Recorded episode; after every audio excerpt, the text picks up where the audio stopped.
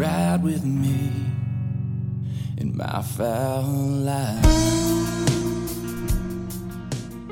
Today's episode is also brought to you by Jargon Game Calls. We're very excited about our partnership with Jargon Game Calls out of the great state of Arkansas. Um, I don't know if you've seen any of the new print ads being ran in the California Waterfowl, the new Wildfowl August gear issue as well. We are trying to do things a, a lot different here. We have some awesome designs. Right now we have the, the small talk, the loudmouth, and the icebreaker. Um, study up on the word jargon. Figure out what it means, and you'll kind of see where we're going with our marketing and what our ideas and ideology behind the brand is. And the, the one thing's for sure, that the calls are ducky. They stand up. They're versatile. You get a lot of different sounds out of them, the, a lot of different applications, whether it's the loudmouth for open water, the small talk for a timber setting or more of a closed water setting, and then the icebreaker's a duck. Double read. Um, you get it, icebreaker. You're breaking the ice. You're getting into the calling game. Just like when you see a cute girl and you want to break the ice with her, you got to start somewhere. You got to start small. So the icebreakers for guys that might not be, you know, ready for a single read. I always tell people, if you're going to get to a single read, start with a single read. Don't develop any bad habits. But with the success and the sales of the icebreaker, the sounds that it makes is unbelievable. It's got an awesome chatter. So we're excited about it, guys. We got some new calls coming out in two thousand nineteen with a short barrel, a competition call. We have new apparel available at jargon game calls dot com. And just like I said, look up that word jargon. Figure it out. The specialized vocabulary amongst a group of people. Do- doctors speak it. Pilots speak it. Military speaks it. Duck hunters speak it. We speak it to uh, amongst ourselves. We speak it to our dog. We speak it to the wild duck. There's a bunch of different levels of jargon when it comes to the hunting world, the hunting culture, and we're proud to bring Jargon Game Calls to the forefront and introduce it to America. We did a soft launch in January of this year, and now we're getting ready to go gangbusters with it. A lot of new color combinations coming out, and like I said, that new short barrel and that new competition call, we're getting ready to introduce to the market as well. So jargon game calls dot com. We've started with duck calls. We don't know where it's going, but when you hear turkey calls, predator calls, goose calls, we don't know. The sky's the limit. And uh, I'm proud today on the episode to have my partner in Jargon Game Calls, Mister Chris Cifreo. He um, is the guy that came to me with these call designs and the idea about a duck call company. And that wasn't very long ago. And now here we are sitting in uh, summer of two thousand nineteen, and the success has been unbelievable already, huh? Oh, yeah. That's actually been, it's been extremely, uh, I guess, humbling to know how many people have kind of joined our, our team, per se. Uh, you know, we got all kinds of new designs coming out. We've been working on, working hard, trying to make sure we perfect, you know, every single tone board that goes to every single individual. Um, I'm real excited how everything's going. Uh, you know, I guess let's talk about the small talk as far as, you know, kind of what was the reasoning behind the small talk? Why was the name the small talk? You know, the whole nine yards. Um, you know, the design of the small talk was, you know, I wanted to start at the mouthpiece. You know, I had a guy call me the other day. He said, man, I, you know, I don't know what y'all did, but y'all really, really had a lot of thought into the mouthpiece of y'all call because it's so comfortable. It stays on my lips. It doesn't want to fall off.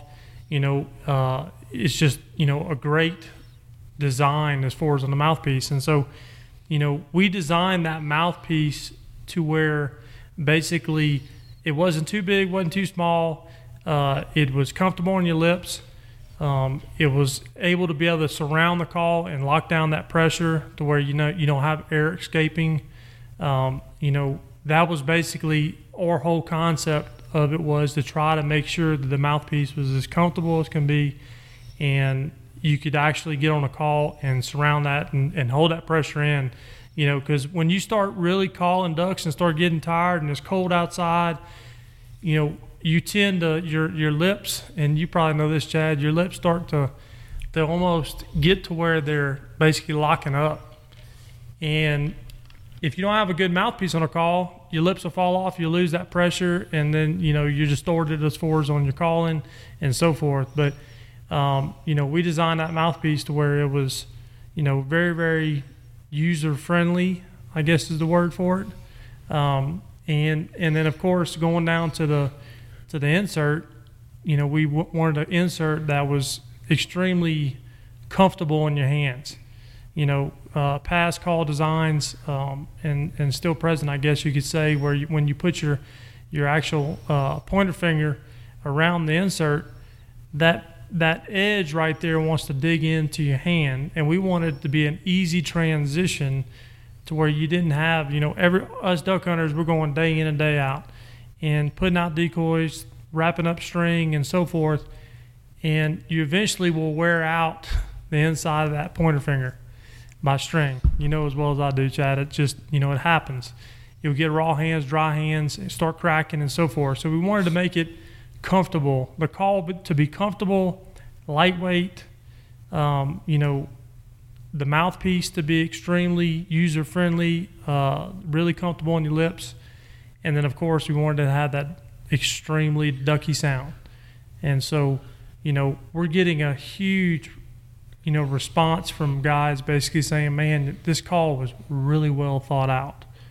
So you're talking about, you know, the the well-thoughtness that went into the call, the well-thoughtness. I better get my vocabulary right today talking about jargon, but the thought that went into this call, all you've talked about so far is the aesthetics of it, the mouthpiece and how it, you know, it really fits comfortable like a Coke bottle design. And I've I've looked at other duck calls, and, and a lot of them are similar, but this does, it's more, it's got some rigidity built into it. It just feels good on your mouth. You can really keep the corners of your mouth locked in on it because, you know, like when you're saying you're on them and it's one of those days to where you got a lot of calling going on, your lips start to tire out if you're not in duck calling mm-hmm. shape especially.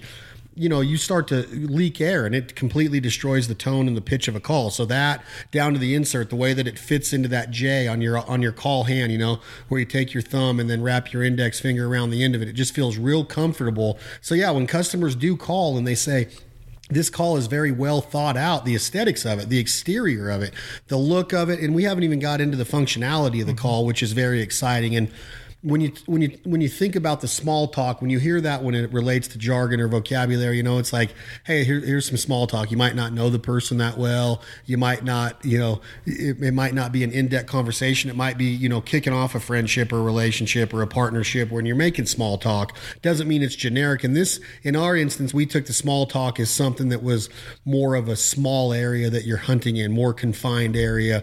It might be timber. It might be an oxbow. It might be somewhere where it's It's, it's some reeds where you got some overhang on it, a smaller body of water to where you don't really have to reach out there and punch at them. Um, there's a lot of different applications that you can use with a, call, a duck call. When you're talking about timber hunting, sometimes you do want a call that reaches out there on a sunny day with a little bit of a breeze to break ducks down that are flying high. The small talk can do it, but you can also get real soft on it. Um, is that fair to say? Is that a fair assessment of the call to where it will get some volume behind it when you're pushing a little bit more air through it? Um, I don't like to say blowing into the call because I truly don't feel or believe that you blow into a game call. I feel that you operate a call and that you play a call like an instrument, and these are wood driven instruments. I know the reed's made out of mylar, but like a saxophone or a clarinet with a wooden reed, a lot of it's the same, even though it's not an open reed style of call. Um, you can get volume out of the small talk. We will get into the loudmouth on a, on a podcast after this, but this small talk has a lot of different tools built into it, right? And and when you're designing this, because this is your brainchild, you are the guy that is bringing these designs to me and saying, hey, what do you think? And I'm like, yes, that's awesome. But you really are the brains and behind the ingenuity of these calls. Is the small talk meant to get loud and then be able to come all the way down that scale to get soft in a timber hole to get that final? Talk to me a little bit about, you know, as the, the functionality of the call. Yeah, so the call basically is, is is designed to where you can lean on it on the top end, break a duck if you have to, um, and then, of course, you know, coax them into the decoys. But, you know, as far as, you know, uh, I guess the biggest thing we wanted to have is that boss hint.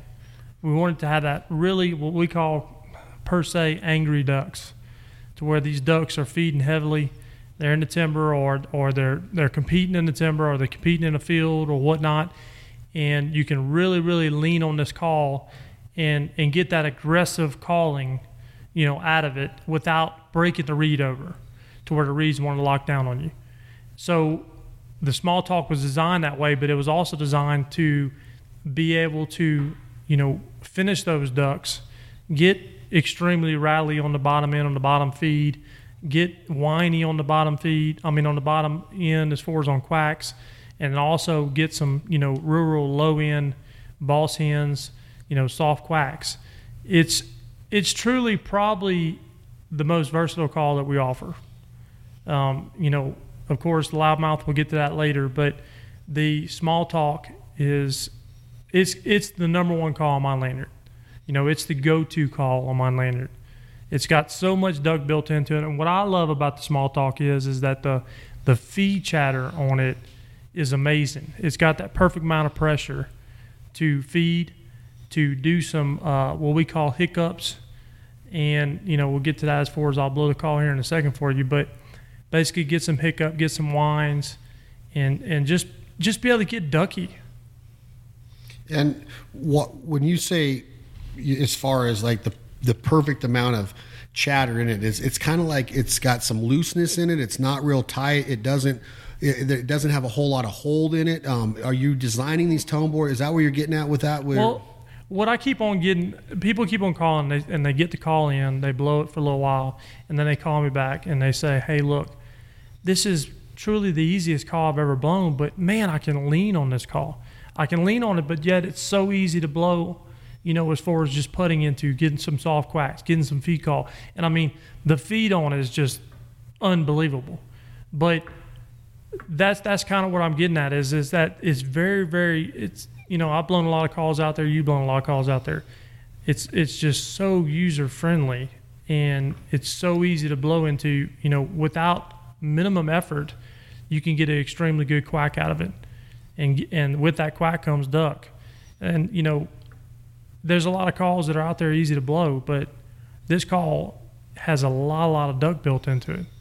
And wh- how do you place your tongue with the small talk? I want to just break it down to where you, as you get advanced in duck calling, you can get away with more.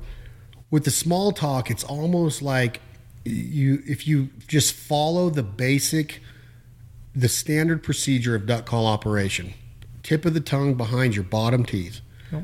Put it right on that line where your gums meet your teeth, right in the back there, and then kind of arch it just a little bit, you know, just a tiny bit, like you might have a little penny gumball under there, dime-sized gumball in your teeth, and you kind of got that arch. Now your tongue is in the shape of the roof of your mouth kind of, and if you hold that it, on the small talk, you get what you're talking about with that, the how the the sounds that you're looking for, the duck that's built into it, the the the pitch that you're looking for. You don't have to get real fancy or be real advanced to get duck out mm. of the small talk is where I'm going with that. I I truly I tell people all the time it's got a lot of duck built into it. Mm. And I feel that it does, but tell me in layman's terms, if you're instructing people, I know you're a great instructor, what is that what am I what word am I looking for? Like what is it have built into it? What is it got that you can just follow the basic duck call operation procedures and get that duck out of it? Because there are some calls where you got to put your tongue into them, you know, hold it down a little bit harder. You got to move your tongue around a little bit to find that sweet spot. If you just hold your tongue in, in place with this call, you get a lot of duck out of it. Is that fair to say? Yeah. I mean, I guess what you're going to is, is that you don't have to put a lot of voice into the call. You know, that's what you don't have to put into the call. You know, a guy called me the other day again saying, hey, look, you know, I, I find I don't have to put a lot of voice in this call. I don't have to emphasize, you know, what I've been doing on other calls to get that duck out of it. It's built right in there. I mean, you can literally take the call, put it to your mouth, and blow air through it, you know, which we're talking about blowing air again. But you can literally blow air through it, and it's going to have a ducky sound to it. And so, you know, again, when you get tired and and you've been hunting four or five days in a row, you're worn out, you shouldn't have to think about it. And that's what our calls are basically based off of is is that, you know, anybody can pick it up, anybody can blow into it, and you can get a ducky sound, especially the double read. But the small talk is one of the easiest single reads to blow. So how do you hold, how are you holding your tongue? If you're telling me straight from the beginning with this small talk call, how are you going to be holding your tongue when you pick that call up as a beginner? Like, what do you tell people? Am I, was I was I pretty close in where you want your tongue? Yeah, that's exactly where I put my tongue. So, I mean, when I'm basically, you know, teaching somebody how to call, first off, we're going to get a quack, quack down perfectly. That quack has to be, you know, to where you get it exactly, that exact duck sound out of it. Perfect that quack, and then you can move on to getting basically a cadence. But on the quack, all I'm doing is, again, I'm using my throat and my diaphragm, and I say oot into the call or hut into the call. You can get two different ducks out of it by oot and hoot. But I know we've talked about this before, but you really don't say the word into the call. So what I'm doing in the call is I'm going, or, and so that that just by doing that right there, and everything's off of pressure. You take a guy that's just picked up a duck call and he doesn't understand that pressure that you have to do into a call. Everything is a burst of air, boom, and then it cuts off. And it, when you're cutting it off, you're not cutting it off with your tongue. You're cutting it off with your throat. So all I'm doing is basically blowing it, pulling from my diaphragm, blowing into the call, grabbing that hot air, saying, not saying a word, but emphasizing, I guess you could say, a word or getting close to that word. And you're going to get a duck sound out of it. You know, you start from there, perfect that quack. I mean, sit there and just get it, I mean, perfect. And once you get that quack perfect, then you can move on to a cadence. But even better than that, you can go ahead and try to get to where you're closing and opening your throat up. And what that's going to do is, is it's going to give you a fine hen, a coarse hen, a raspy hen, and a boss hen. By by doing that, closing your throat off, you're going to get a finer hen. Defi- explain that real quick, Chris. Closing your throat off. You caught like... Okay, so the easiest way to explain closing your throat off is, and I, I've done that in previous podcasts, is, is if you're trying to get a high-pitched, high-pitched uh, song, somebody sings a high-pitched song. Vince Gill. Exactly. Now, I mean, you're a better singer than I am, so you can go ahead and sing a Vince Gill song, but Vince Gill and then going to... Uh, George Jones or, or somebody. Or Jamie Johnson. Jamie Johnson. Jamie yeah. Johnson's real deep. So that's exactly what I'm doing in a call is I'm closing my throat down and then I'm opening it up. And if, again, w- what I tell everybody is, is act like it's a valve, like it's a quarter inch hole. And in that quarter inch hole, you got a valve on the other end and you're slowly closing that quarter inch hole off. When you close it off to where there's barely any air coming through it, that's going to be a fine end. And then as you start opening it up, you're going to go to a coarse, to a raspy, and then to a boss. And then also in there, to better explain it, on a fine hen is like a two-year-old kid running around the house. That kid can run circles around us, wide open all the time. So fast, fast, fast. And then as you start slowly getting to a boss, you start slowing down because a boss hen is older, you know, basically been around the block and she's, you know, slow to move. And so that's how kind of how I explain how you transition from just a quack. You know, so a quack's going to be a fine hen, closed throat, then it, and real fast, real fast air. And then it starts to slowly get a little bit slower and then open your throat up. And that's how you do a quack. Once you get that quack down, then you can move on to a cadence. If you got a call right here, let me see one of those. Uh, so you'll basically fine hen, slow, start slowing it down.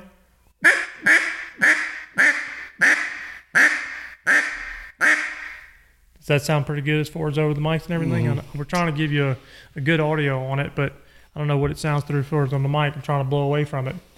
But as I slow down, you'll s- slowly tr- start opening your throat and slowing that air down, and then you'll get all the way to a boss hen.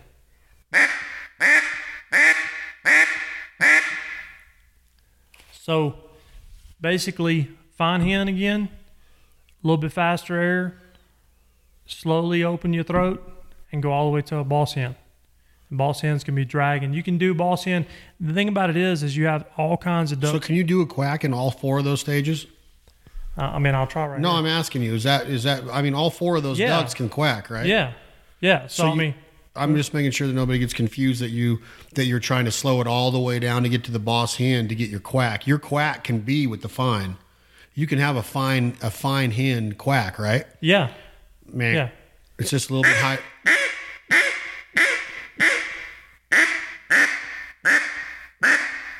That's coarse. Yeah, that's about coarse raspy right there. Now we're and then it goes really to raspy open it, and then really open it up for raspiness. And, and then, then you go to boss. And they're so all if you see that boss, the boss has like a distinct sound to it, you know? So when you do a cadence on a boss, you kind of drag it out, but it has a distinct sound.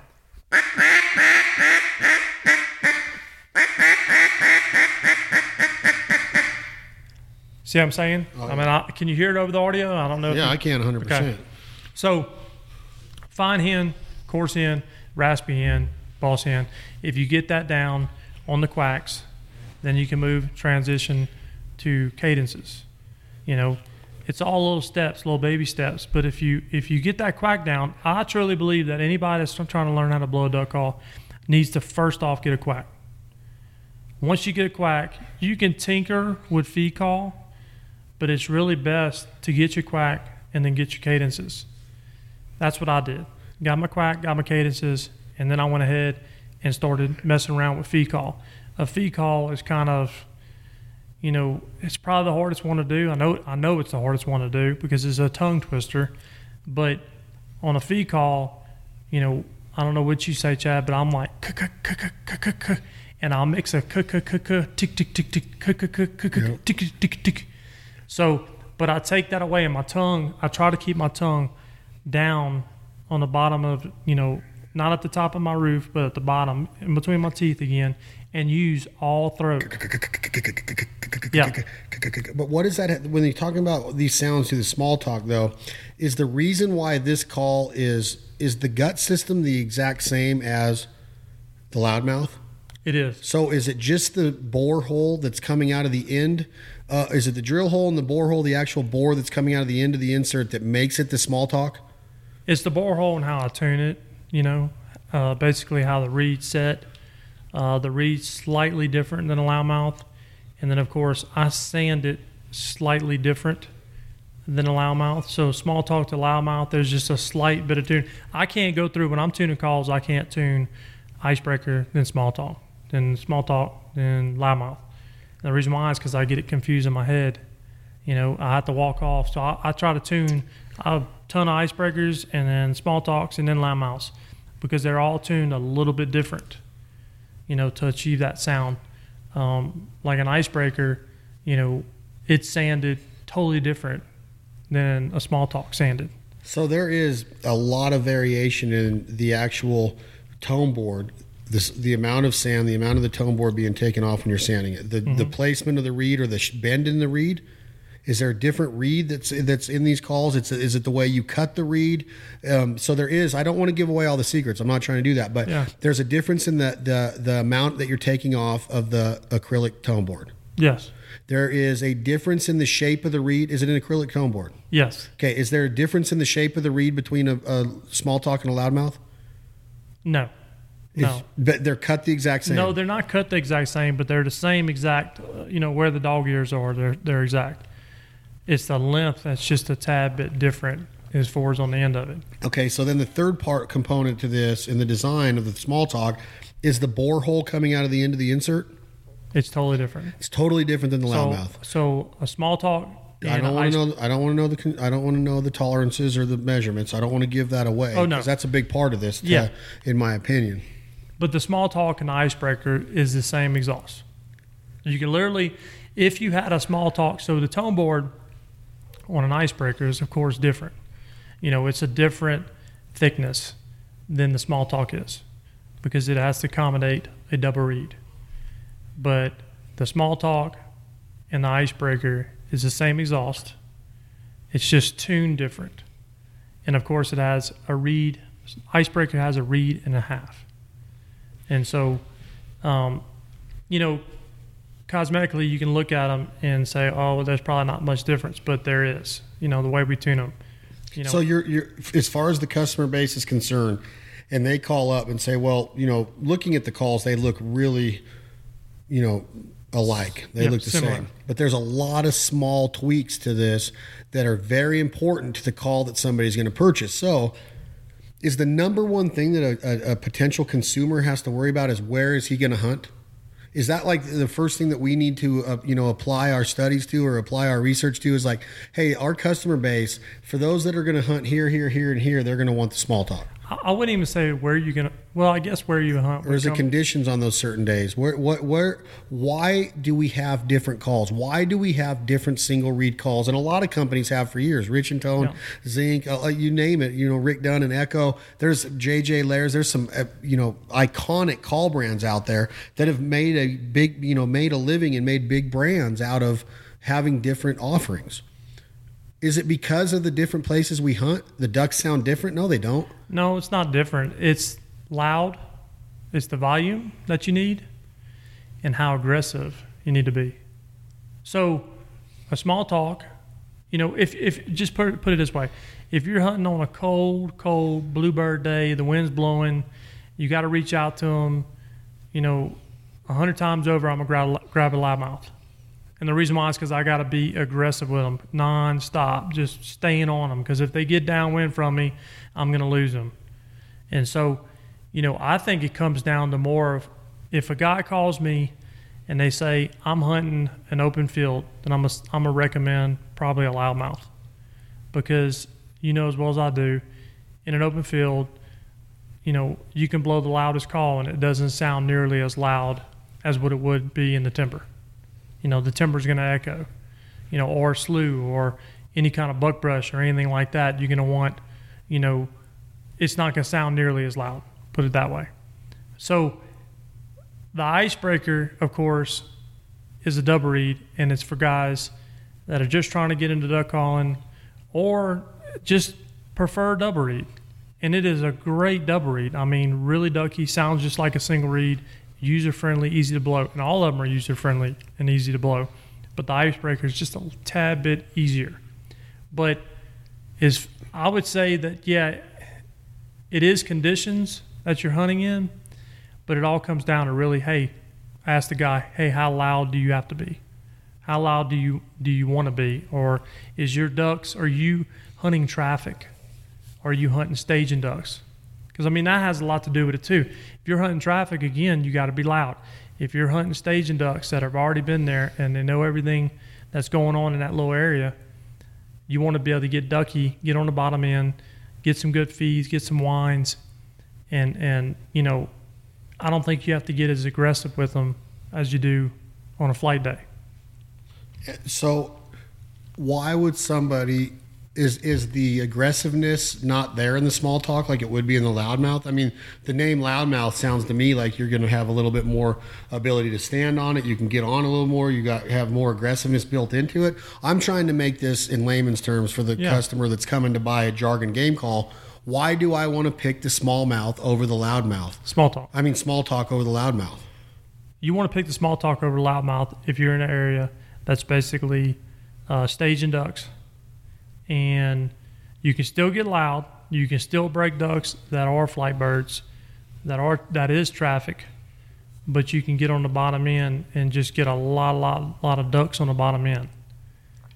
You can do that on a loudmouth too. You can get bottom end on a loudmouth too, but it's not as quiet. Is it as easy? Or do you have to be a, a little bit more control when you have that much air coming out of the exhaust because it is widened, it is opened up quite a bit on a loudmouth? Yeah, I mean, across the board, I mean, the small talk is going to be the easiest call to blow over loudmouth. I mean, it's going to be easier to blow over loudmouth. Absolutely. But, you know, the loudmouth and the small talk, and I mean, I'm trying to – I think the loud, the small talk, the biggest difference with the small talk is is that it has more back pressure built into it. To where you can just put in it, on loudmouth, you can still do that, but you really have to think about it. I mean, you really have to be perfected on a duck call to be able to get that bottom end. Um, and of course, the small talk is not going to get nearly the top end boss end as a loudmouth's going to get. The loudmouth's wah, wah, wah, wah. And the small talk still has a good boss hen, but it's not nearly as cracky, and it doesn't carry. I mean, I can blow them in the shop. I can go across the, you know, when I when I tune them, I blow at a wall, and when I blow a, a small talk, I mean, if I just mix them up and I don't even know which one I'm picking up, I immediately know which one's a loudmouth for as much volume it is and how hard it cracks over. What do you mean cracks? That reed cracks over. So, you know, when you pop it, you could just hear that crack, that cracking sound. I didn't know a duck call reed cracks. I mean, I, I know that a, a goose, short reed goose call pops. You know, you pop that reed. Well, that's that's basically what I'm saying is popping. You know, it's popping down. Is that because there's more room where the reed has to go to? Is there more space that has to go before it hits the tone board?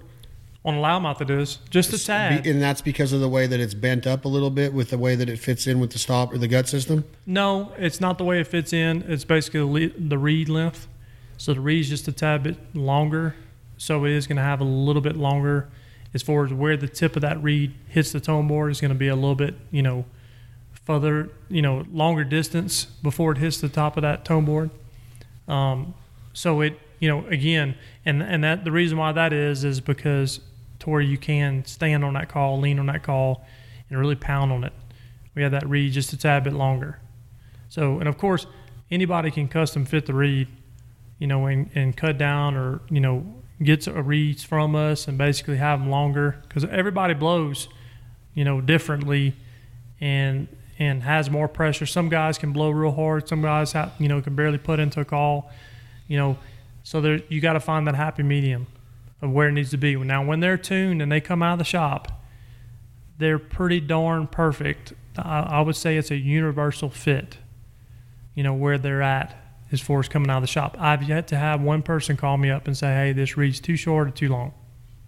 So did it take you a long time to figure out what our reed needed to be before you said, all right, this is going to be the reed that we send out when a guy orders a call? He goes on, listens to a video, listens to an instructional tip, listens to an audio file. I want the loudmouth or I want the small talk. Did it take you forever to figure out, okay, that's the reed that's going to go out in this call? Because to me, it's, it's becoming more and more evident that that's going to be one of the decipher, you know, the deciding things in this is that do I want the small talk or do I want the loudmouth when it comes to a single reed version of the jargon call line? How does a duck call maker, designer, creator, craftsman like yourself know that's the read for this call? Is it just through hours of cutting and dog earing and figuring out? How how do you figure that part out? So what I do in the call whenever I'm tuning it and when I was learning, you know, this particular call and building this tone board is I would blow into the call and I wanted that call to, again, I'm going back to this word again, crack over, but I wanted that when I pushed pushed on it, I wanted that hold to eventually give out, to fall off. So it's kind of like a cracking over or a popping over.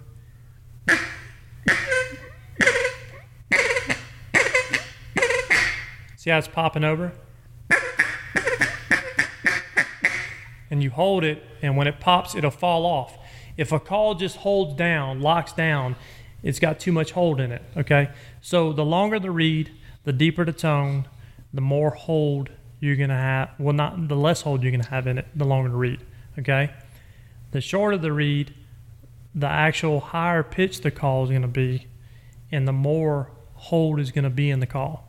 Okay, so if you take and you blow into the call again, you the way I test it is I push air into it, and then I see where it falls off at. And I want it to be a split second before it falls off. So again, and it just falls off. And that's where you know that that reed is set right. I'll do that. I'll do some, you know, as far as what I call hiccups. And that's basically where that reed's falling off. And then, of course, when I'm when I'm tuning it, I'll do the feed call. And then I'll hit it on top. And basically, I know that that reed's set. Now, that's how I did it whenever I was trying to learn this tone board and, and build this tone board is I kept on cutting reeds, I mean, and literally cutting them minute amount off the mylar. I mean, just a minute. Just to find out what reed would be universal, what reed would be to match mostly everybody, you know, to match the majority of guys out there.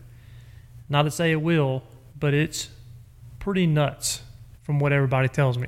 Again, I've yet to have one person say, reed's too long, reed's too short. But that's kind of how I determined where it needed to be. You know, you can immediately, if a reed's too short, you go into blow on it, you go into lean on it. Because when we're hunting, hate to say it, but I always, my reed, I'll actually add maybe a couple thousandths of an inch, four or five thousandths of an inch to it when I'm hunting. And the reason why is because when you're tired and you've been going day in and day out, you tend to overblow a call. So I want that reed to be a little bit longer. Wouldn't you agree with that? For sure.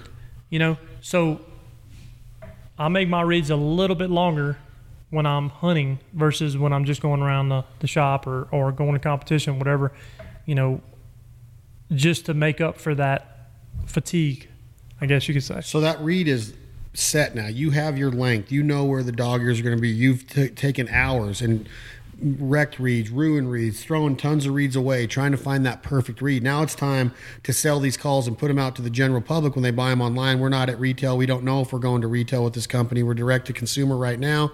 Guy again sees a video, goes on the website, sees social media, wants a call.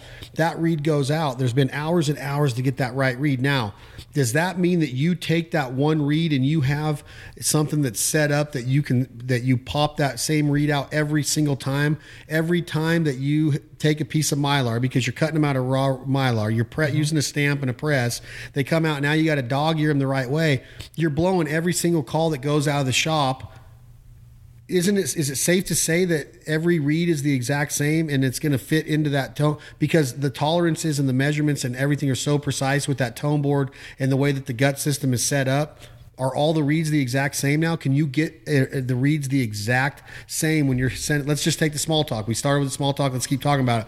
Are every small talk that goes out of the Jargon Game Call shop the exact same? Every single small talk that goes out of the Jordan shop is the exact same. So how do you get yeah. the reeds to be the exact so same? So I'm cutting it. I'm cutting it. You know, manually right now. You know, basically with scissors. But there's a way that I do it that I can cut it the exact same as each other. But, you know, eventually we will offer to where we have different reed lengths, you know, for guys that are out there that want that. But, yes, right now I don't have it doing it to where I'm I'm doing it, you know, automated. But, you know, manually wise, it, I, I'm doing it. And, yes, I'm I'm replicating every single one. So every small talk that goes out of the shop should be, should be the exact same. Now, you know, getting into that, you know, if you want to really get technical about it, and I touched on this before, is you can actually take the Mylar, and out of a sheet of Mylar, you can go through, you know, one hundred reeds, and out of those one hundred reeds, there might be ninety percent of them that are pretty similar to each other, and the other ten is going to be a tad bit different. And it's all placement of where you cut it on the sheet of Mylar. So a sheet of Mylar is rolled up when it comes to me, and then I unroll it, I let it sit out, get it flat again, and then I mark it to where I know where the roll was, and basically I know exactly, you know, what side's up, and I go go to go to the press and cut out the reeds. And if I start at the beginning, the one at the beginning from the one in the middle will be, the average Joe can't tell it, but it will be a slight bit of difference. Not a bit of difference to where it's going to make the call sound bad. It's just going to be a bit of difference to where, hey, one guy might, you know, like that read a little bit better than this one or whatnot. But it's so slight and so minute. I'm just getting really, really technical in it. And the reason why I'm talking about this is that's how anal I am about duck calls. You know, you can get down to the nitty-gritty of it and really, really get technical with it. And that's what our, what our C N C machines. You know, I've told you time and time again, you know, we're holding tolerances three-tenths. My machine here lately has been holding two-tenths of an inch from me measuring it. I want that tolerance. I want that call. When you go to a store and you go to pick up a call or you order a call from us, it shouldn't be, hey, what call sounds the best? It should be, what color do I want? Or what, you know, color of paint do I want? Or, you know, so forth. And getting... Getting into the technical side of it, the reason why all of our tone boards that leave the Georgian shop or clear acrylic is because clear is the most stable acrylic out there. You know, it's the most consistent because you're not putting any kind of dyes in it. They're they're not putting any kind of dyes in it to to build it. And so clear every single time you cut a tone board and it goes out of the shop, it's very, very, very consistent. And we wanted all of our calls to be consistent to each other, to where when you go in the store again, and we're not in any retail stores right now, but and there might be something in the future, but if you go in there and there's a purple, a blue, a pink, or whatnot, you pick the one you want, the color you want, not the one that sounds the best, because they're all going to sound the same. So I'm trying to wrap my hands around the guy that take, you know, that has the confidence in, in buying what we're putting out there, and all the choices out there in the duck call market. There's different mentality in a duck call consumer. Some are very loyal to one company. A lot of them are collectors and they just buy them because they're addicted to them. They put them on their mantle. They might have a few favorites on their lanyard. They might switch them out during the hunting season, depending on where they're hunting, who they're hunting with, what their, you know, what their feel is that day. Um, for one reason or another, people are buying the duck calls. They're buying the loudmouth. They're buying the small talk like crazy. The, some are buying the icebreaker, but we knew that the double read market isn't as strong as a single read market. That's just the way it is. And I don't know if that's fair to say in every company, but I would bet money that most call companies that do have a single read offering, the custom call companies, I know that there's companies out there that sell all, you know, polycarbonate injection molded companies, you know, for twenty-four, twenty-five, twenty-six, thirty bucks that are all, you know, there's double reads that have been, fa- the duck Commander line, the winch, the primo stuff, they're all great calls. You can kill ducks with them hands down, but we sell a lot more single reads than we do double reads, correct? Absolutely. So I'm trying to wrap my hands around this consumer, figuring out what what duck call to buy, and why would you ever want to buy a jargon duck call? And you're sitting here and telling me you're a duck call nerd, you're a guru about it, you're very anal about it, and and I know that you are. I've seen you do work your magic, work your science on them, but I'm still kind of confused on why is this called different? I started with the reed. I, oh, well, we started with the outside aesthetics with the mouthpiece and the end piece, the, the insert and the bore coming out of it, the bore size. Then we went to the inside diameter of the call, and now we're on the reed, and the reed might be setting different. It might be longer. It might be shorter. Why would somebody want to buy this call though? You know what I'm saying? Is like, is it that much different, Chris? Is that reedling what that much different than the uh, what else is out there? I know that we've been compared to the Joe Lares line of calls. It's owned by Brett Crow now. Great guy. Brett's a genius on a duck call. Obviously, Joe, Joe Lares was for years. Um, it's an awesome call line. Ours is different in a lot of ways, and we know that, it, and we need to educate the consumer and the general public on that. But why is this call different, and why are you so giddy about it? I know why I love it. But why is it different? I want to make sure that we let people know in our honest, humble opinion, why are we different? Why is this call different? What can they expect out of it? Is that is, is are we getting at the common theme of this is that the tolerance are so precise that every call is going to go out the door the exact same, depending on, you know, obviously the color could be different. But are they are they that consistent? Is that why we're different? What's the difference? No, the difference is the sound. I mean, absolutely the sound. If you take any call on the market and you blow it side to side, you know, beside ours, you know, I've heard it time and time again. You know, we're getting messages on Instagram, messages on Facebook that the call sounds totally different than anything they've ever heard before, and it's just ducky. Not to say any other call company out there doesn't have a ducky call. Ours is just different. And, I mean, why would I want to sell something that sounds the exact same as somebody else's? You know, us duck call manufacturers, we're trying to constantly not reinvent the wheel, but basically get to where we're perfecting that sound closer and closer and closer to a mallard hen. That's what we're doing. And I truly believe when I take a call and I pick it up or I hear somebody blowing it, it sounds totally different. It sounds n- nothing like anything on the market today. And, you know, they've got guys, again, that called in, that messaged in, and saying the exact same thing. I don't. It's not. It's coming out of their mouth, not mine. So, you know, yeah, we've got a different, you know, look to it. We've got, you know, the, the actual barrel on it is a different size diameter. Our exhaust is totally different. Our tone board is totally different than everybody else's, you know, um, you know, the uh, the way the reed set up is different. There's a bunch of things in it that are different, but at the end of the day, when we were building these calls and and actually designing them, at the end of the day, if we wanted it to sound like a duck. And I mean, that's the whole thing, is the, the, the more you sound like a duck, the more successful, in my opinion, your hunt's going to be.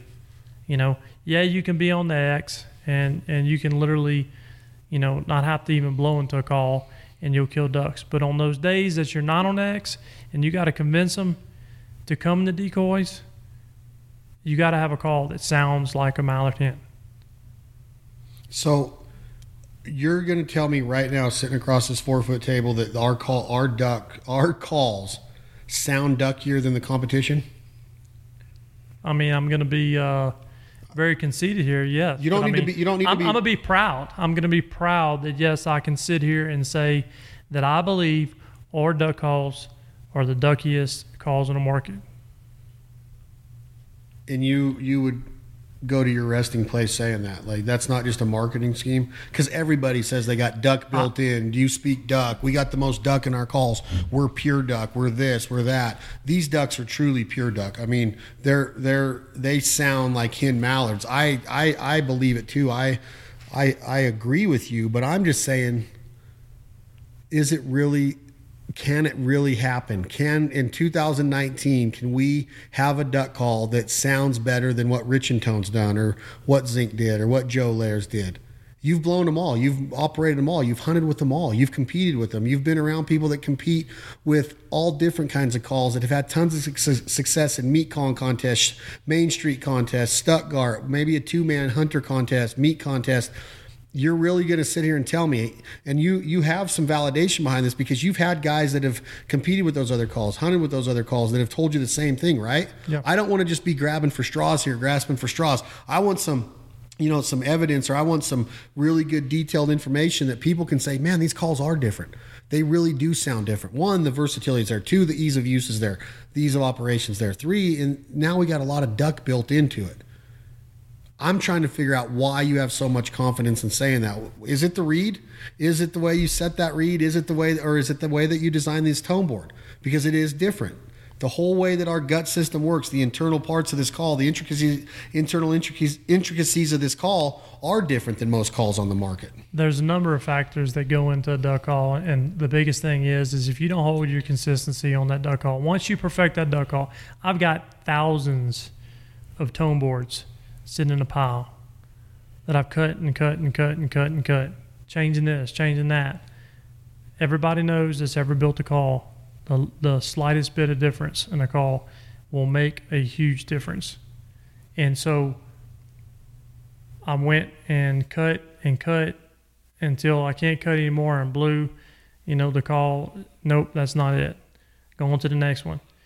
And I just kept blowing and kept on trying to achieve that perfect sound where it wanted to be. Again, everybody out there that sells duck calls is going to say theirs are the best.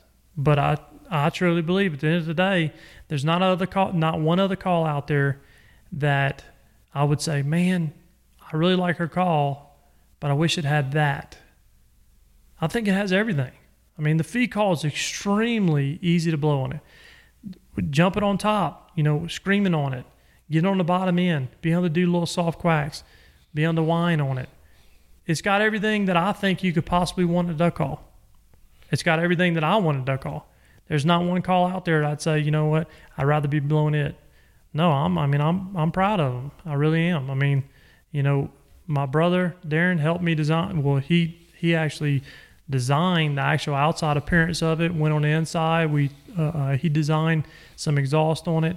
Um, you know, I made some changes, and my brother, you know, I guess how brothers are, he'd be like, Chris, you need to figure out what you want. And I, I'm just a guru. I'm a, I'm a duck guru, duck call guru, and I, I just can't ever get enough of it. So I'm constantly trying to make it better and better and better and changing things, you know. Um, and, and the cool thing about C N C is, is that when you do make a change versus, you know, making a change on a, on a hand jig or, or whatnot, it's easier to replicate that change.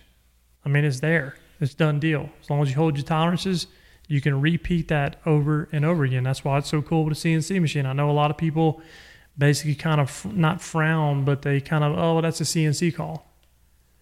Well, if you're selling calls and I'm buying calls from you, me knowing machines, I want it off of C N C. Not to say that a custom call ain't good.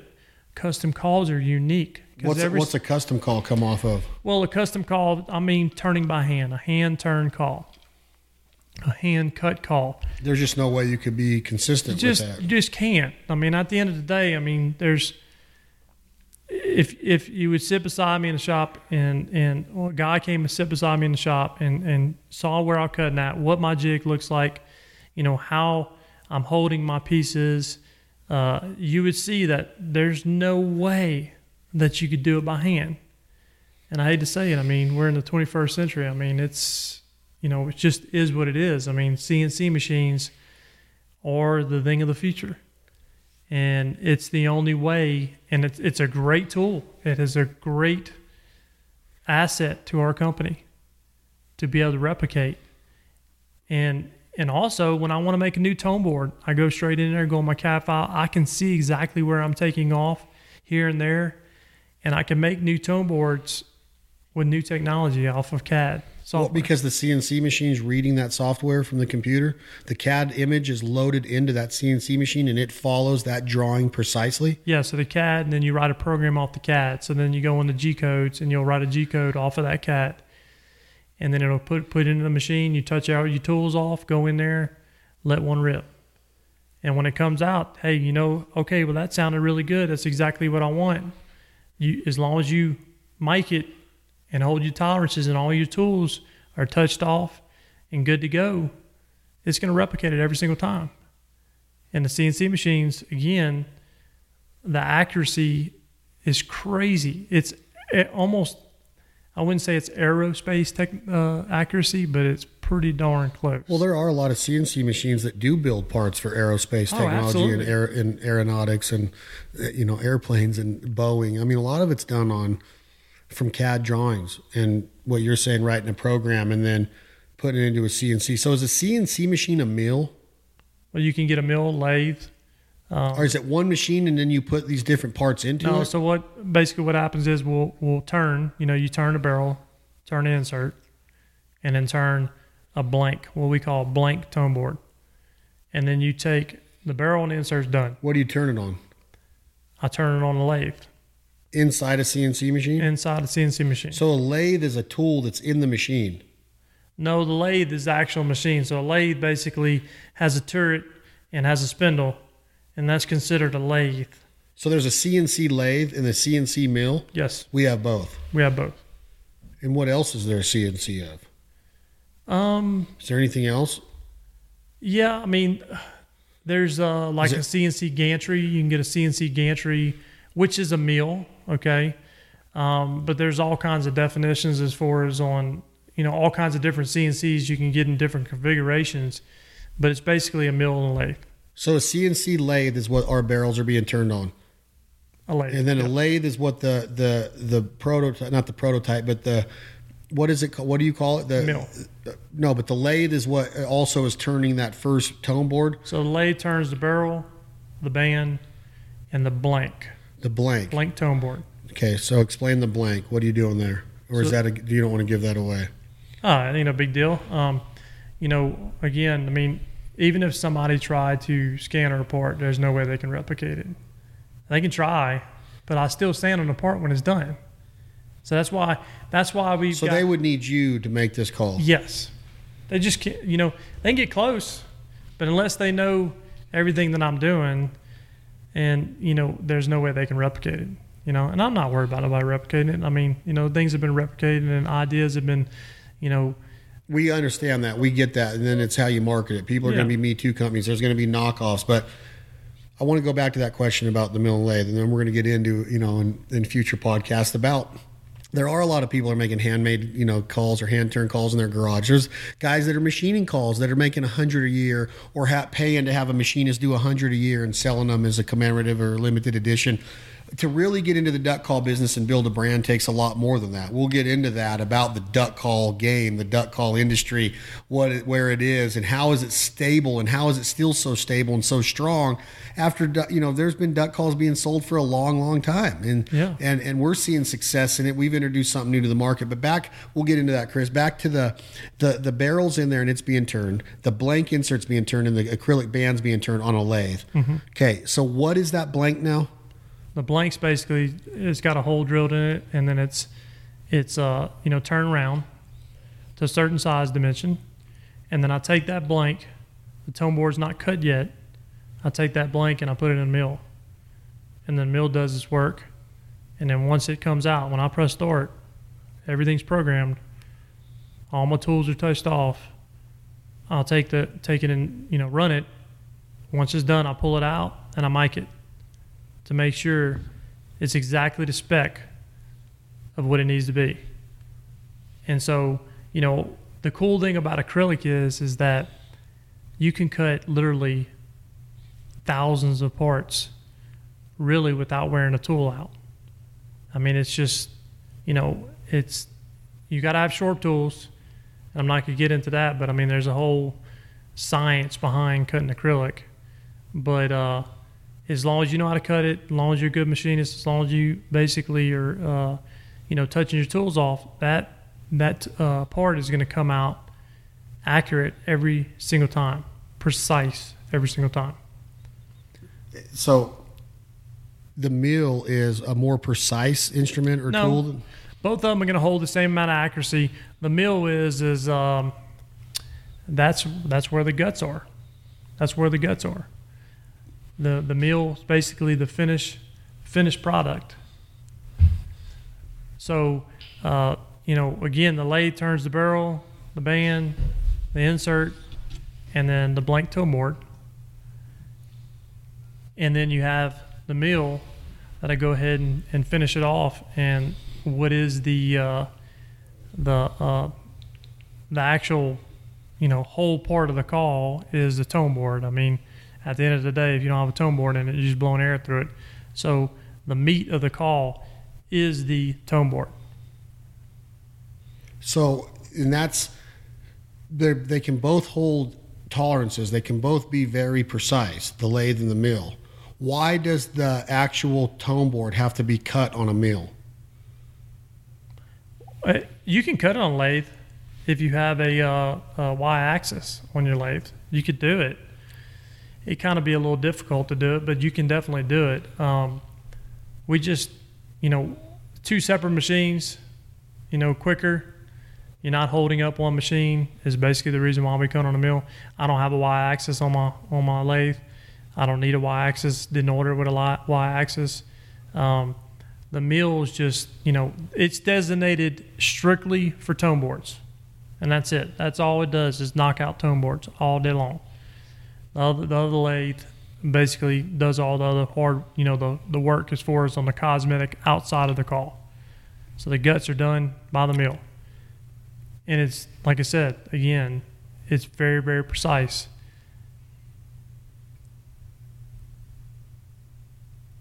I'm trying to figure out why, if you have a Y-axis, and I'm not, I know a, a little bit about what we're talking about, and I'm not trying to play the devil's advocate. I'm just trying to get down to, can you go out and buy a lathe Yep. and be a successful duck call maker? Absolutely not. I, I mean, you can sell duck calls. You know, and, and, and don't get me wrong here. There is guys out there that are true craftsmen and skilled guys that are making custom calls, turning by hand. It's amazing their work they can do. You know, they're uh, basically uh, um, uh, taking different pieces of wood, gluing them together, you know, turning them down. Uh, they're, uh, you know, doing all kinds of amazing stuff that is very, very hard to do, and it takes some skill. It takes a lot of skill. And they're making great tone boards. But in order to replicate the tone board, this day and age, you know, we chose to do a C N C machine. I mean, it's just, in, in our opinion, we want to make sure that everybody's having the exact same tone board as we are. And that's the biggest difference with a C N C. I see so many guys constantly, you know, on different forums and stuff, they're going and, man, that's just C N C call line. And I don't know if they just don't know the the repeatability of a C N C, or they just they tend to like a custom call, and, you know, that's just what their deal is. But, you know, it is unique. Like I said, you know, with guys that are doing uh, hand turn, you are getting a unique piece every single time. But it, wouldn't that be harder to have some consistency? Well, it's very hard to have consistency. But, again, at the end of the day, you know, we chose C N C machines. And, again, the reason why we chose C N C machines is because our branding and our marketing was is that when you go and pick up a call, choose the color, not the one that sounds the right to you, not the one that sounds the best to you, because they're all going to sound the same. You guarantee that? I guarantee it. Unless somebody goes in there and messes with it off the shelf. Well, I was going to bring up a topic about that. You talk about, you know, guarantee that. The only way that a call could have an issue getting to your doorstep is if it gets shipped and it sits out in the sun for a long period of time. You know, Mylar uh, is laminated. And if you put it out in the sun for a long, long period of time, I'm talking about if you go on vacation, your call came in, it sits on your porch, it's one hundred ten degrees outside, and it's just constantly sitting out in the heat, it could take a chance of that Mylar reed actually bowing or kinking. And so, you know, immediately you'll know.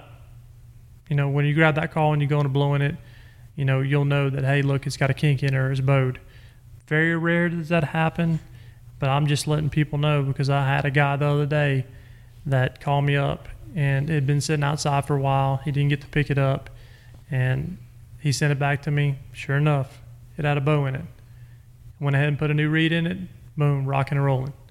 So, you know, there's all kinds of effects. I tell people all the time, the worst thing you can do, especially during the summer, is to go hunting, or which we're not going hunting in the summer, but to go and, and be blowing your duck call, practicing your duck call in your truck, and leave your duck call around your uh, rearview mirror. Yeah. Because what happens is, is, you know, heat. Your truck gets hot, extremely hot. And, you know, I'm not saying it will, but it can. And why take the chance tonight? You just made a one hundred forty-five dollars investment, or whatever the call costs. You just made that investment. Take care of it. Bring it inside. Keep it in a cool, you know, environment. It's, when I duck hunt, as soon as I get finished duck hunting, I bring my calls inside, and I'll actually pull them apart and let them air out. Let all the moisture get out of them. Now, our calls have a built-in system to where, you know, you should not stick a call. But it's always good nature to take your call apart and see if you, you know, if you dip or chew or whatnot, you got a piece of tobacco in it, take that out, take your call apart, wash it, get it ready. And where where is the best place to store it, like, for long periods of time? I what I do is I hang mine in my closet. I don't keep it outside or let the air get to it, or humidity. I put it in inside in a closed clothes, you know, like where I would hang my clothes. I put it on a hanger and I put it right in between some shirts, and it, and that seems to work for me over the years. But where's the best place to put it? I mean, that's exactly. I mean, just bring it inside. You know, don't leave your call out in the heat during the summer months. The temperature's changing. You know, get it inside. You know, especially when you're hunting, bring it inside, you know, look it over, check it out, uh, and, and get it ready for the hunt next morning. So it brings up a cool point about the design of this call is that you can, you know, with a J-frame, you got that cork in there, and it, it can get real wet and then dry out, and that changes the tone of the call. You got to change your cork out a bunch.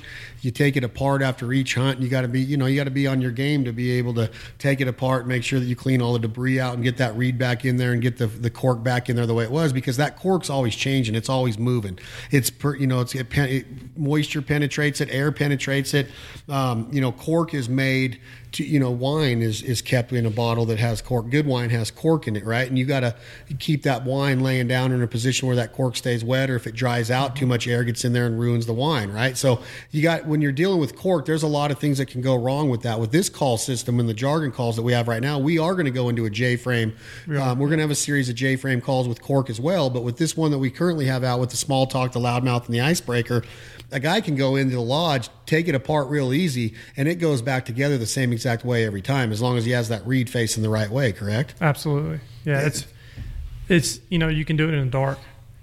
You know, that's why the uh, the wedge system is actually, um, it's made kind of like a clear white. Um, and the reason why is because if you drop it in the morning time, you know, in the water or, or in the blind, it's real easy to find. Um, it's not going to be camouflaged. Uh, but you can take it apart literally in a, in a split second, of course, and then put it back together. It's very, very user-friendly to put back together. Um, my little six-year-old can basically take it apart and put it back together. So why, what makes it so easy? Um, I guess what makes it so easy is is that, you know, with a cork, and again, we're going to bring cork to the market. You know, cork calls, J-frame calls, but on a cork, if you if you have to replace the cork, you know, you need to basically bite and chew on it just a tad bit and then put it in the slot, in the cork slot, cork notch, and then have something to push it back to the back end of the cork notch and, and really get it tight in there. You take a chance on a cork call, J-frame call, you take a chance at breaking that cork notch, that, that top end of the acrylic, you know. Very hard to do. You don't really see many people taking a call apart with cork in the blind. Um, it, it can be done, don't get me wrong. But uh, at the end of the day, this wedge design is so much easier to take apart if you got a piece of trash underneath it. You know, a leaf fell in it, you know, a piece of a leaf or a limb or whatever fell in it, tobacco. You can take it apart, clean it out, put it right back together. And within a split second, because everybody knows it, hey, look, the next round of birds is coming. Let's hurry up and get this call done. Let me get it back in, in order and, and get right back at it. So, you know, again, the cork call is has a great sound to it. You just got to keep up with it. You know, you have to, you know, constantly. I mean, I change cork calls out during the season maybe, you know, every week or once a week, because I'm trying to hold that crisp sound. And the cool thing about the wedge is, is that with our tolerances on the wedge, you know, it's got a very, very, very low uh, rating as far as on expanding and contracting. Um, the the amount of material that we use expands and contracts very, very little. It's minute. So it's just more consistent. Again, going back to that consistency, trying to make sure that it's consistent. And I think people can attest to this out there, that they've had a call that they think blew extremely well the day before, or they bought it in the store, and then they went out there and hunted with it, and they got in icy conditions or real cold conditions, winds blowing, and now they're like, man, the pitch of it just totally changed. And it does. So, you know, these wedge designs, your pitch, your consistency, you know, everything is going to be the same when you go into the blind the next day. You're hunting in cold conditions, you know, the next day at seventy degrees, going back and forth. It's going to stay consistent. That's what you want, you know. You don't want a shotgun that you're going out there, one day it shoots to the left, one day it shoots to the right, right? Will these calls stick? I'm not saying you can't stick them, because anything you can stick. You drink Doctor Pepper, put sugar on the tone board, I'm sure you can make it stick. But you should not stick these calls. You know, and if you do, you know, if it's just sticking constantly, send it back to me. Let me take a look at it. Let me see why. But it's always good practice to go ahead, again, once a week or so forth. If you're drinking, you know, Cokes, I mean, uh, going into the season, everybody's just, you know, wide open, drinking Coca-Cola. Well, let's think about the things that go into a duck call, because duck calls are notorious for a few things. Energy drinks or coffee. Yep. Soda, Red Bull, these new bangs or whatever they're called. tobacco. Yeah. Copenhagen could be the finer cut snuff version. It could be the longer cut version. Some duck callers use pouches, but not many that I've encountered or come across.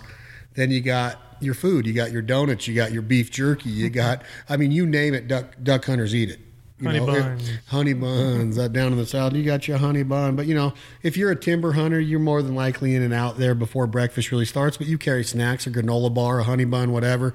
You're back to the lodge eating. Guys that are hunting in South Dakota in a big boat blind or in a, a pit blind, some, you know, a lot of people bring in an oven or, I mean, a stovetop or a grill or a griddle or something. And, I mean, I've seen bacon and eggs. I've seen everything thrown down, biscuits and gravy in a duck blind. There's a lot of debris that's coming out of the mouth that's going into a duck call, that's going into that barrel, that's getting underneath that mylar reed, in between the reed and the tone board. Some of it gets down in between the tone board. It can't be operating correctly if there's some Copenhagen or there's some donut that's in between the actual mylar reed and where it's supposed to hit on that tone board, is it? Or are calls so advanced with the with what we're talking about in this podcast with the tolerances and the measurements and your genius behind these calls, that's not going to affect this call? Do I have to take it out every single time that I think a piece of debris is in there, pull the insert out of the barrel, take a dollar bill or a business card and slide it in there like the days when you had to do that? Or can you get by with the jargon call even if there is debris between that mylar reed and where it's supposed to touch down on that tone board? Does that question make sense? Yeah, it makes, I mean, absolute sense. But you get a piece of, I've actually got a, a little piece of Copenhagen in between it, and it's not going to lock down. It's just going to sound a tad bit different. You know, because that, that tone, especially if it's sitting there where the mylar is coming down and slapping that tone board, it will make it sound a tad bit different. It, sh- it shouldn't lock down the call, but it is going to sound different. So, yeah, I mean, you know, by far, you don't have to sit there every time you eat or drink or whatever, take, you know, call apart and check it out, make sure that there's nothing in between it. Just if it sounds different to you, to your ear, hey, look, let me check it. Let me make sure that everything's good. And and that way I can, you know, rock and roll with it. But no, I mean, you're not going to have to take your call apart every beck and moment. Do you have to a lot of times with the J-frame? Yeah, I mean, I saw myself taking it apart more because of the spit groove. You know, there's a spit groove in ours. And, you know, there is some J-frames out there with a spit groove.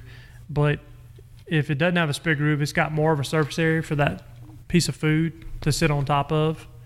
So, yeah, I mean, in this spit groove, what happens normally is is when you're blowing, uh, you'll actually blow that piece of trash in that spit groove, and you would normally, that's where it'll sit. And so if it's in the spit groove, it doesn't matter. That's not going to distort the sound. But if it is on that on that fine, flat spot, then it can it can cause an effect. What's a spit groove? Spit groove is that, another, is that another machine that's in the written in the program that's actually cut? Is it cut by the lathe or is it cut by the mill? Mill. Okay, so the mill cuts a spit groove. Where is it and what is it? So the, the spit groove is on top of the tone board. Basically goes from, you know, down the slope, up the slope to the back end. And all it does is is it lets moisture get on top of that tone board and allows that moisture to disperse, kind of like plane out. And then also what it does, believe it or not, but the way ours is designed, it actually gives it that rattling effect. Rattling? Rattling effect. Like a... On the feed. Because you can... When you really break down a feed chatter or a feed call, you can hear rattle that's... It's almost like an aftertaste of something that you eat or drink. It's like, oh, that just hit me. You know, it tasted good at the beginning and then the aftertaste wasn't there, or it didn't taste that good at the beginning, but it felt better or tasted better after it settled or whatever, right? The aftertaste. That... It's almost, the rattle is almost like an aftertaste to me, to where you hear the the, the chatter, but then if you really break it down and listen, and you listen to ducks in the woods or ducks on the marsh, you hear you hear what you're talking about with that, right? That rattles. It's, that back end. It's like that back end rattle that yeah. you have, but you have to listen for it. Mm-hmm. But it's so dang realistic, right? It's is it is it is it. like an aftertaste. It's almost like it's not there at the beginning, right? Yeah. It's, it, it comes it comes as you start to put those sequences together, then you really start to hear that rattle built into it. Yeah, and that and the the rattle is built into it. It's not it's not, you know, because of the tone board per se. It is the way the the spit grooves are machined. That's where I got the rattle. And again, from cutting tone board up to tone board up to tone board, you know, you know, you learn a lot of stuff, and you know where you need to stop it out here, where you need to pull it out here, and where's position gives it the perfect rattle, but it just doesn't give it to where it's just all rattle. It still has that, you know, ka, ka, ka, ka, ka, to where it's giving it that feed, but giving you that back end rattle to it. So, you know, the spit groove and the tone board and the drill hole, you know, the the back of the notch where the, the reed, you know, lands up at, ends up at, uh, lands, that all has to, all that comes together to make that sound. And that's that's why I said, you know, we truly don't have, well, nobody's nobody else's call on the market sounds exactly like ours. And again, we don't want it to sound like anybody else. We want it to be a different sound. We want to be a ducky sound. You know, want to be as, as ducky as we can possibly be on a call. We don't want to sound like a duck call. We want to sound like ducks. So do you think we're there? Or are we on our way there? Or do you think Jargon Game Calls are there? These tone, these calls here, icebreaker, loudmouth, small talk, nothing I would touch on them. And are nothing. They better than any call on the market? Again, I'm being conceited here, but you know, conceited or biased? Conceited biased. Is different than biased. Yeah, I don't think you're a conceited okay. person. Yeah, I'm not a conceited person. That's why I really don't. But want we to. stand behind these. We're we confident just, yeah, that we're, these calls are different. We are. Even we're I proud can of them. Even I can sound like a duck on them. And you told me to Whatever. my face that I am there a shitty. Go. You told me I was a shitty duck caller. When did I ever tell you? You that? pretty much did with your facial expressions in Arkansas. You're like, no. whoa. No. I, I've seen that before. Like Joel or somebody will look at me and be like, just put the call away. Put it away. And you gave me that look, and I'm like, damn, this dude is conceited. Nah, actually, you I mean, are conceited. Nah, well, you know, I like to hear other people blow the calls. So we're we're gonna end this because I have, you know, I got I got to eat something, dude. I'm freaking. You always starving, I'm dude. Starving, man. Always. Some, we'll I, go eat, and then I, you'll say you're starving on the way home. I know, because we're gonna go eat sushi. Oh, Your no. redneck ass is about to eat some bait. That's bait where I come from. We're going to get back to this. As soon as we're done eating, we're going to drop another podcast. We're going to do a bunch of a long series of podcasts over the next several days. Chris has flown out from Searcy, Arkansas to join us, where the duck call shop is. It lays in between Searcy and Augusta, Arkansas. Jargon Game Calls. Again, Chris Cifreo, he's brought his magic to this uh, this brand. He came to me with the idea, and uh, we've partnered up on a call company called Jargon Game Calls, and we've introduced our first three duck calls. Got a couple more coming out in twenty nineteen. A lot of innovation, a lot of cool um, ideas for the future, not just in duck calls, not just in game calls, as a matter of fact, but we've got some big plans and in, in the talks right now. But we are, um, we're excited about it. But Chris is flowing out to Nevada to our studio for This Life Ain't For Everybody to sit down with us for a few days, not just to do podcasts, but we're going to be dropping some instructional videos. We got some ideas for a new uh, website that we're working on. We're going to have new calling instructional tips in episodes of the Fowl Life T V airing right now on the Outdoor Channel, season eleven, Benelli's The Fowl Life. And we're also going to be filming some interviews for a couple different projects, including the Fowl Life episodes, as well as a brand video, and we are going to be finalizing our new thirty second commercial for Jargon Game Call. So a lot of work to do here in the next four days.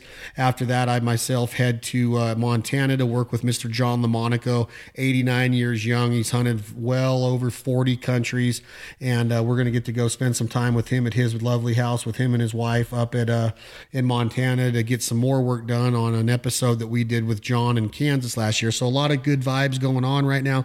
We're going to end this podcast, but Chris Cifreo, when we come back, I got to get a straight answer from you of why the consumer is going to pick the small talk over the loudmouth, or why the consumer is going to pick the loudmouth over the small talk when it comes to a single read with what we have to offer at Jargon Game Calls right now, jargon game calls dot com. And then why is that consumer going to pick the icebreaker? Why would anybody ever buy the icebreaker? Why would you buy it for your twelve-year-old kid, or is it going to teach him bad habits?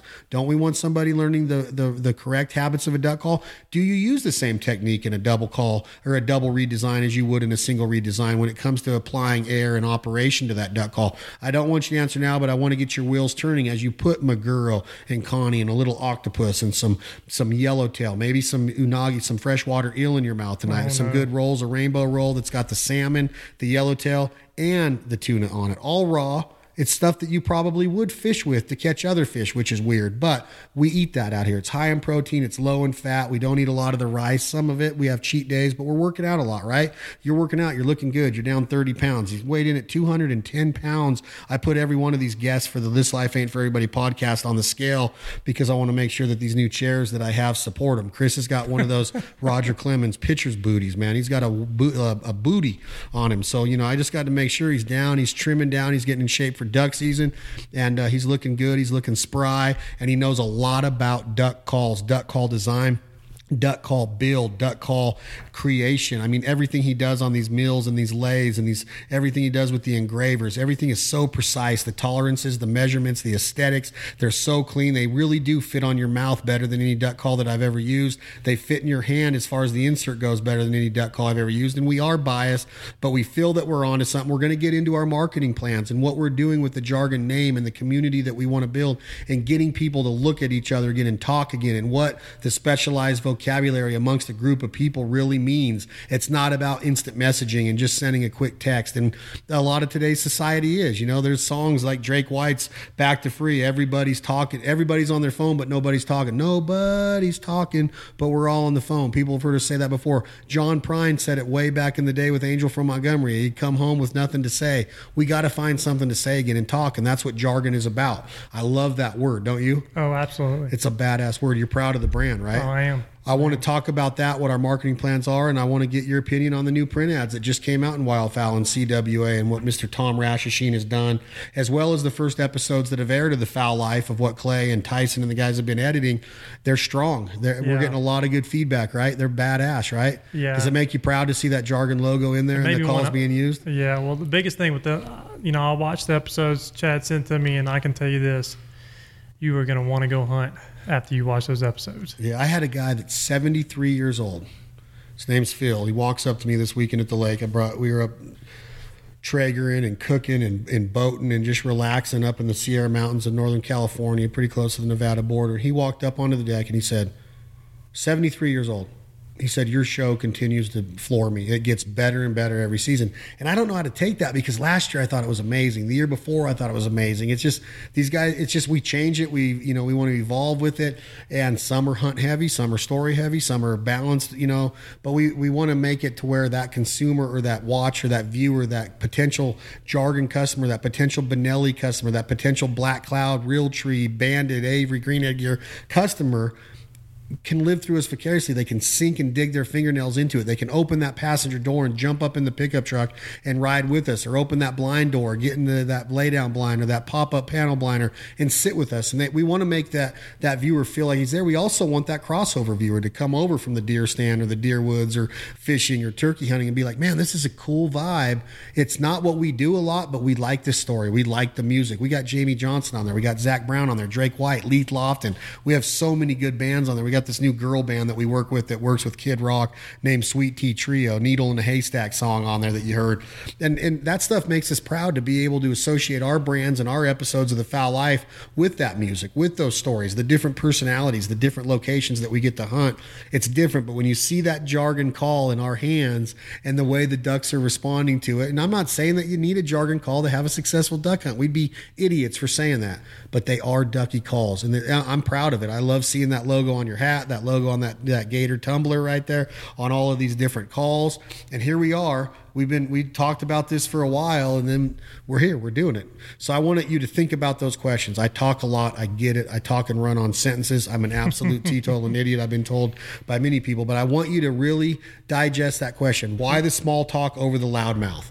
Why the loudmouth over the small talk? Or why the icebreaker? Who's going to buy an icebreaker and why should you? I think you should get them all. I have a loudmouth and a small talk. I don't really run a, a double read, but I love the sound of our double read or the read and a half icebreaker, right? I want you to think about that while you're stuffing your face with this raw fish. I'm going to take some videos of you stuffing your face with this raw fish to send out to Ashley, your wife, and all of your kids back in Arkansas. Y'all, that's Chris Cifreo, co-founder and owner of Jargon Game Calls, straight out of the state of Arkansas. The duck capital of the world is Stuttgart, Arkansas. We're going to get into that again, about why duck calling is so badass in Arkansas and why most of the world champions come out of there, because you have to know how to blow a duck call to kill ducks in Arkansas, because there's not a lot of visual going on in the in the woods. It's right. hard. You don't see decoys down there very often. So we'll get into that a little bit, guys. Again, today's episode, please support our partners. We have so many strong partners and sponsors at The Fowl Life, as well as the podcast This Life Ain't For Everybody. Today's episode was brought brought to you by the North American Whitetail Championships. Go visit them at N A W T C dot com and get signed up for that three hundred dollars entry fee for your chance to qualify and win that fifty thousand dollars cash prize.